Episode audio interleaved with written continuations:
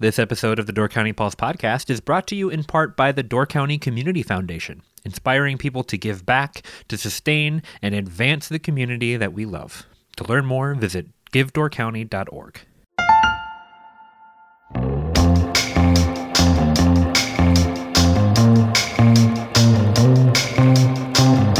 Hello and welcome to the Door County Pulse podcast. I'm Andrew Kleidon, and I'm joined today by Deborah Fitzgerald, editor of the Pulse. How's it going, Deb? It's going great, Andrew. I uh, before we jump in, I just wanted to let people know that if they're driving around today, uh, this is Friday, and uh, if they're driving around and they're in Sturgeon Bay, they should head over to the water because they might get a, a big surprise at the marina, right? Yes, a big surprise. There is a cruise ship docking today. It was supposed to dock, I think, at 11 o'clock this morning, and then the passengers were going to be disembarking. There's a tent set up down there, destination Sturgeon Bay, destination Door County. They had welcome bags. So they're going to be around until about 6 o'clock. So if you want to see a cruise ship, probably not as big as you might think, considering all of the thousand footers we have down there in Sturgeon Bay. But Right. If you want to see a cruise trip, That's very true. I mean, Or- because this would be a big boat if it weren't for that. Good Yeah. point. Or if you just want to, you know, if you're noticing a bunch of cruise-looking people walking around Sturgeon Bay, that's why. Or what they look like. The Ocean Navigator is the name of the cruise ship. All right, so all my boat nerds out there, if you want to go see a cruise ship, it's here, Yes. but only for a bit. So if you're listening right now, run out right now. Deb, did you bring your saxophone? My saxophone. Yeah. I, I did not. Oh, because I wanted to use a, a little bit of this time at the front of the episode to toot our own horn a little bit. Oh, well, it wouldn't be a saxophone. What horn would it be? Probably the clarinet because that's what I was forced to play when I was a kid. You played the clarinet? I did, and I don't like reed instruments. No, I don't either. Yeah, they're I just like- kind of funky. Yeah, I like like direct. I like wind instruments, but it's got to be hmm. like a direct, Yeah. like an ocarina. Yeah. because reeds are they're just They're just weird. yeah they're challenging. Right. and they get wet. So maybe it would just be like a bugle. Wait, no, there's a difference between a reed and whatever the thing is that like is wood. Yes. What is that? The reed is okay. Now you're really taxing my memory of it, but the reed is something that you had to insert into. Yeah, okay, so that's reed. Those are gross. Yes, and they, get, all- disgusting. yes, Right. But then like a flute is you don't put your mouth on it. I guess you're not supposed to, but I never Right. played the flute. Right. That's the one that's more challenging. Okay, well, I like strings. Maybe we can string this or drums. I mean, percussions are just fantastic. All right, drum roll, please. Drum roll. You can't just say it, you have to do it. Well, I don't know how to do it. I think you would probably be able to do it better. Do it. All right, drum roll.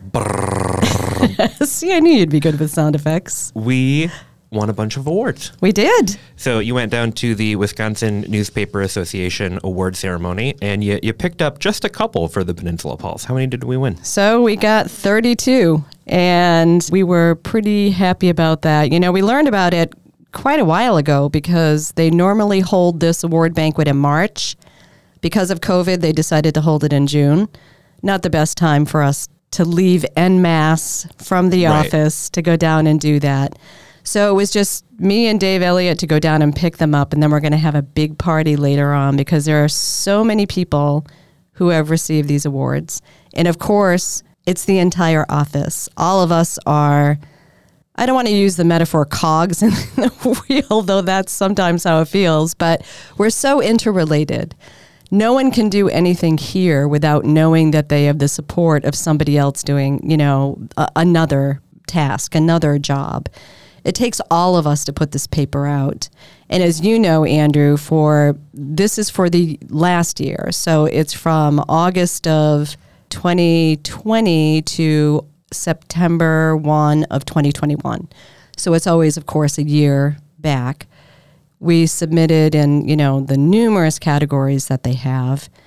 And we were working on a, with a skeleton crew at that time, as you recall. I mean, we hardly had anybody here. So it is just so really gratifying to, you know, get that kind of peer recognition.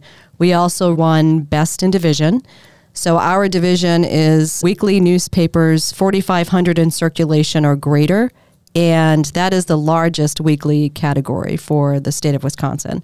So we received the best in division for all weekly newspapers of that size across the state. Yeah, that's great. It is. We uh, we work really hard every week to put out the best paper we possibly can, and it was really gratifying to be recognized for that. So, Yes, absolutely. uh, thank you to all of our listeners and everybody who picks up the, the paper every week. We we do it for you, and uh, it's I guess it's gratifying to know that all of our hard work it, it pays off. Like Yeah. not only do we try to put out a good product, but I think we do, and and this kind of shows that. And that's a really good point because we don't write for awards. I mean, we do write for the communities. We do write for the readers. We do the podcasts for the listeners. We do need to get the podcast in one of their award categories because they don't have one right now because newspapers don't normally have a podcast like this. Yeah, it, it wouldn't be fair because Exactly. we would just we would sweep that for sure. And we would even if there were other podcasts. Yep, I agree. so that's our that's our, our horn tooting segment. Um, Yes. I'm really proud of this publication, and I uh, I'm glad that we were able to do as well as we were able to do last year. Yes, yes. So let's take a break, uh, and then when we come back, I want to talk about Gibraltar. Gibraltar's Okay. doing something really interesting in regards to its roads and how it pays for them. They are. So we'll we'll break that down when we come back. This episode of the Door County Pulse podcast is brought to you in part by Door County Medical Center. Are you looking for a job in Door County with excellent benefits, culture, and potential for advancement through tuition reimbursement programs? Door County Medical Center is hiring. For more than 75 years, Door County Medical Center has been the leader in health and wellness for Door and Kewaunee counties. Their integrated medical center provides a wide range of specialties, including primary care, behavioral health, general surgery, the Women and Children's Center, the Door Orthopedic Center, the Door County Cancer Center, and more. To join the team, apply today at dcmedical.org slash careers. Okay, we are back. So Gibraltar has some roads. It does. Roads are a little expensive, right? They are, and they've become even more expensive with, you know, supply chain crunches. Between 20 and 50% more are some of the estimates that some roads across the state and even across the country are receiving. So a year ago, maybe two years ago, Gibraltar tried to pay for their roads in a way that was not super popular. And so now they've come up with a new way to try to pay for their roads. Well, what they tried to do was just one project, and uh, you know, assessing what they call the benefiting property owners is a very, very, very, very, very common practice. So you have a road project, you say how much it's going to cost, you say the town is going to pay X amount, and the benefiting property owners, based upon their square footage and all of the different formulas they have, are going to pay this much. So it's incredibly typical. It's also incredibly unpopular whenever it's used, wherever it's used. Some municipalities use it exclusively, others only use it periodically. And if you don't do it by the book, then you're going to surprise people who are already going to be upset about it anyway. And so it could surprise people and then make them even more upset about it in any way that it happened, I mean, with that assessment that they wanted to help pay for sidewalks and lighting, it just didn't go over well.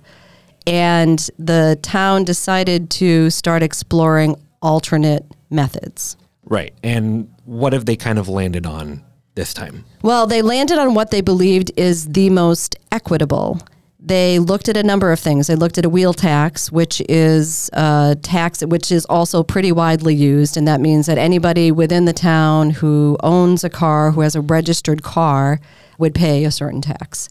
So there is a wheel tax, there's the PRAT tax that they don't qualify for, and there are special assessments, and then of course there is uh, bonding for it, levying, and then levying to pay that debt, which is always what towns do, and there's budgeting for it because we're already paying taxes, right? So they're budgeting a certain amount for roads. So they budget about $350,000 for roads.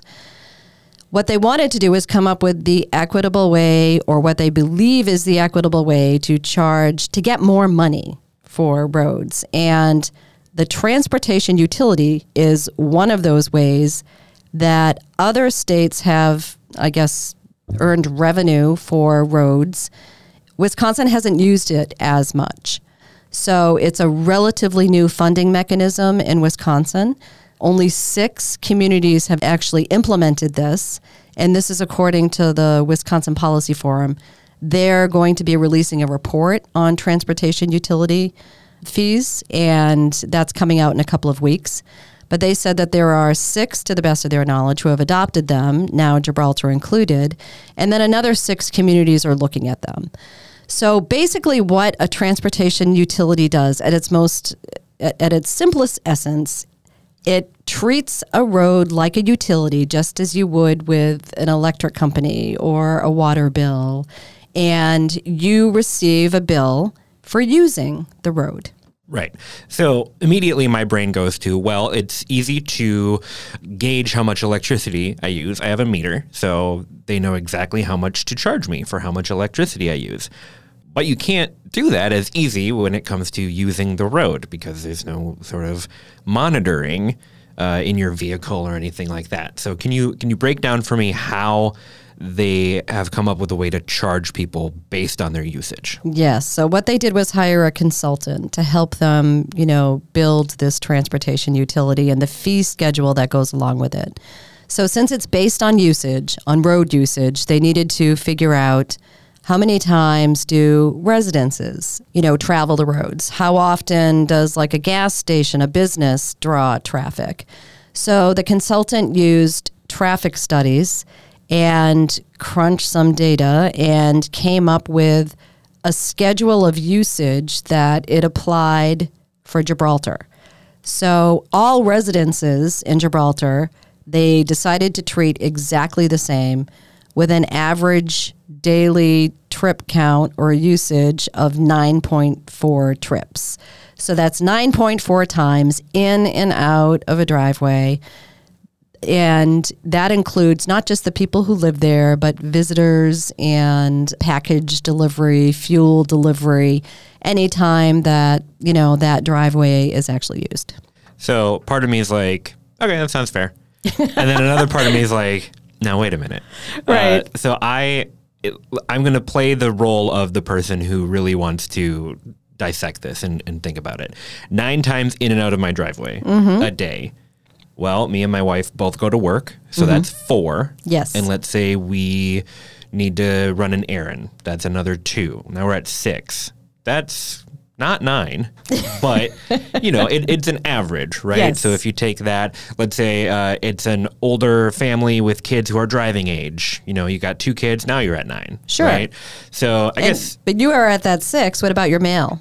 Well, that but I don't use that. like I didn't drive there. No, but because you have a residence that requires that service, then it is it is up to you. If you if you didn't require that service, then all right, that's yes. fair. I see. Again, other part of me is like that sounds fair, but Yeah. this part of me wants to, to to dissect it. I have another question. Yes. Um, but I'll, I'll I'll get to that after we've talked about the other types of Okay, then the, there are businesses also. So residents are all charged the same, exactly the same. So there is a base fee that everybody is charged, all businesses and residences. And then there's the usage fee. And again, that usage fee is based on 9.4 trips for residents. Then for businesses, they're all broken down into different categories. So there's categories one through five.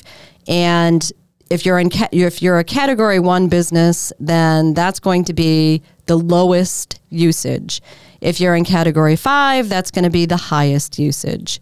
So the town and its staff categorized all of the businesses in the town of Gibraltar to put them where they believed they belong. So a gas station, for instance, would be an example of the highest usage.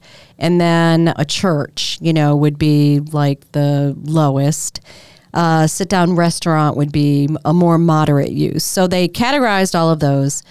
And then the square footage of the building also factors into it for businesses. So if I'm a gas station that is 5,000 square feet versus a gas station that is 500 square feet, then obviously I'm going to be drawing a lot more traffic as a bigger building. So what category the business is in, and then the square footage of the building determines that usage rate. right. And these were were these kind of estimated based on just thinking about it, or were they based on actual traffic counts? So traffic counts. So the consultants are the one who came up with those categories of businesses.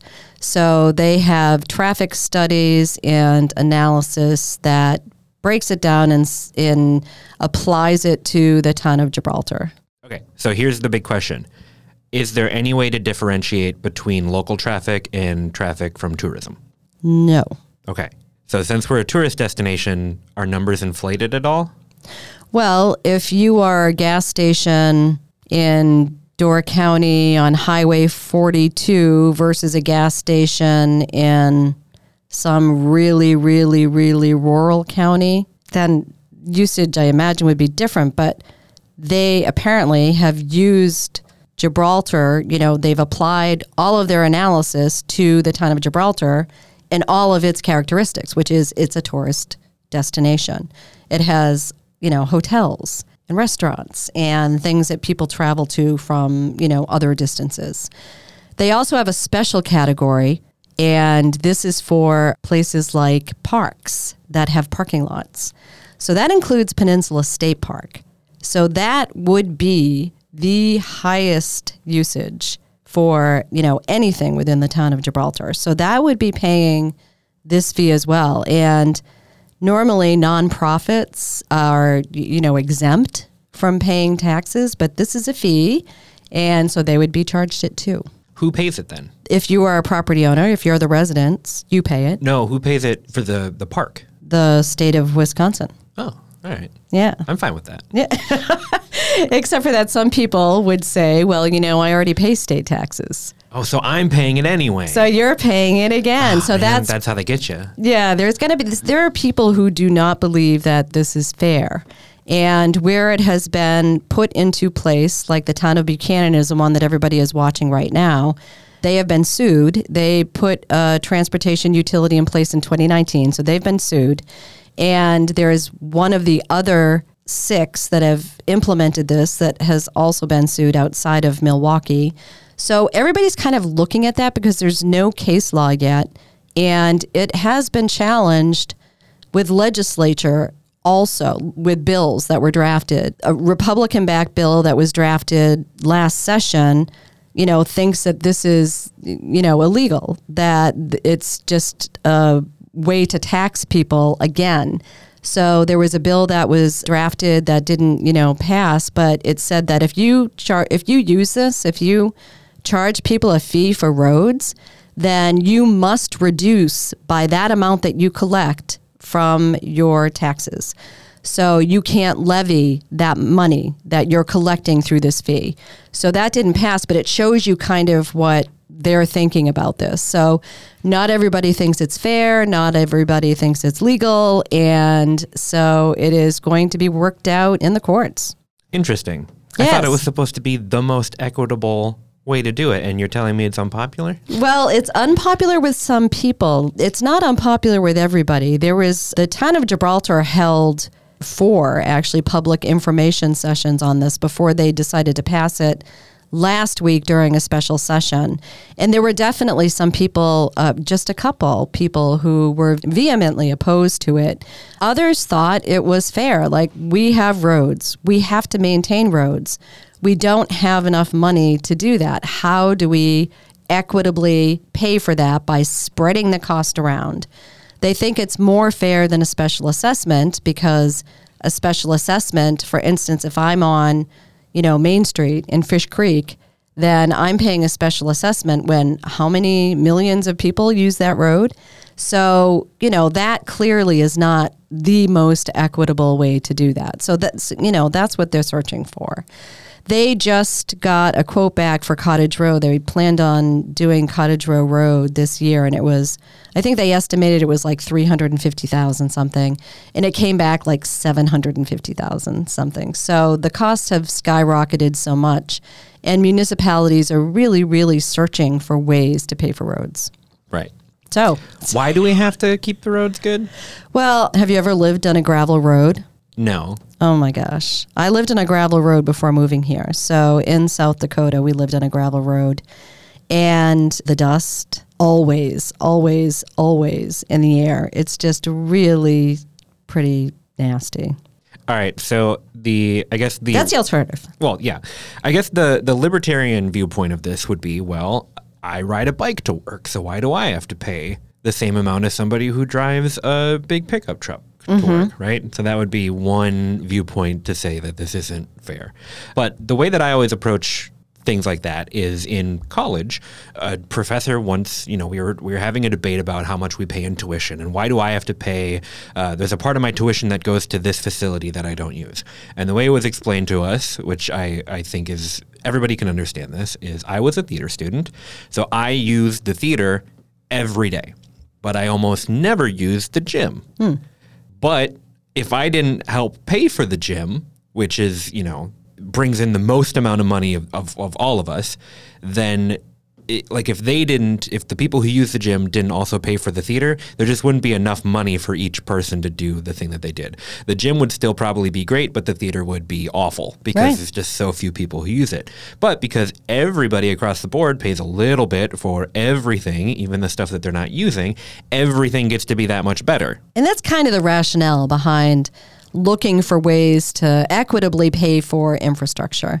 And it's the same argument a lot of times that's used for the school tax. I mean, on your property taxes, one of the big chunks is paying for your local school district.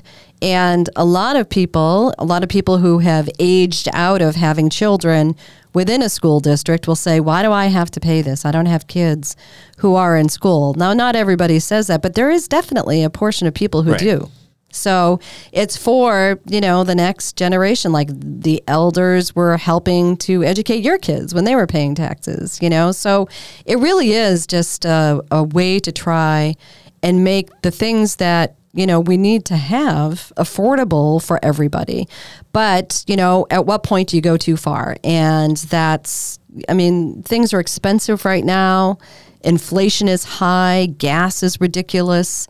So to be talking about putting in, you know, just another fee on people, you know, at some point you have to say, you know, is the timing right? You know, is this the right time to do this? Right. And and the other part of it is like at what point do you start looking towards the future and looking for alternatives? So like I go right away to is it less expensive to build pneumatic tubes, right? so you know how when you go to the to the bank they have the pneumatic tube that shoots? Yes. Okay, so is that Oh, I thought you meant for humans. I did. was- I do. Okay. I do. Is that less expensive than keeping up these darn old roads? There you go. Yeah, they just sit there and get hot in the sun. I'm thinking glass pneumatic tubes that can just shoot you to work. Underground, No, keep them above ground. They look cool. but aren't those going to get hot too? They're glass. It Okay. just goes right through. So it's fine.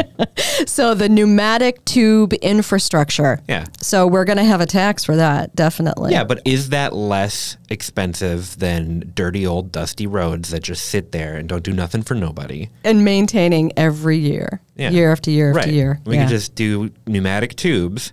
There's so there's so little room on the ground for this stuff, but there's so much room in the air. There really is. And I thought we would be flying around Yeah. to work by now. I did. I thought, you know, 2022, absolutely, we're going to be flying around. Yeah, I think it's great when you go back to like the like media in the 70s and 80s or literature from even before that when they would describe the future and the years that they'd put on it, they'd be like in 2019 we're going Mm-hmm. To have flying cars and robots that take care of us. Similar to what we'll be doing right now. Yeah.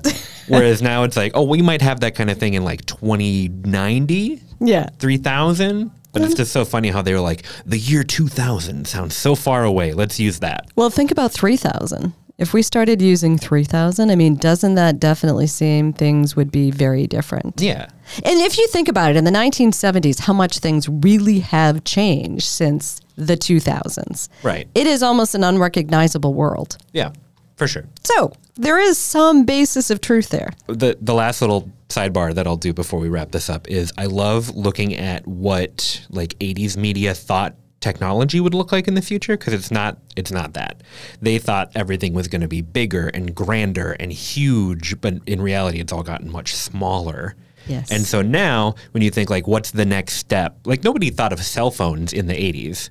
But when you look at technology now, it's all transparent. Like somebody will bring up a tablet and it'll just be a plane of glass that you can see through.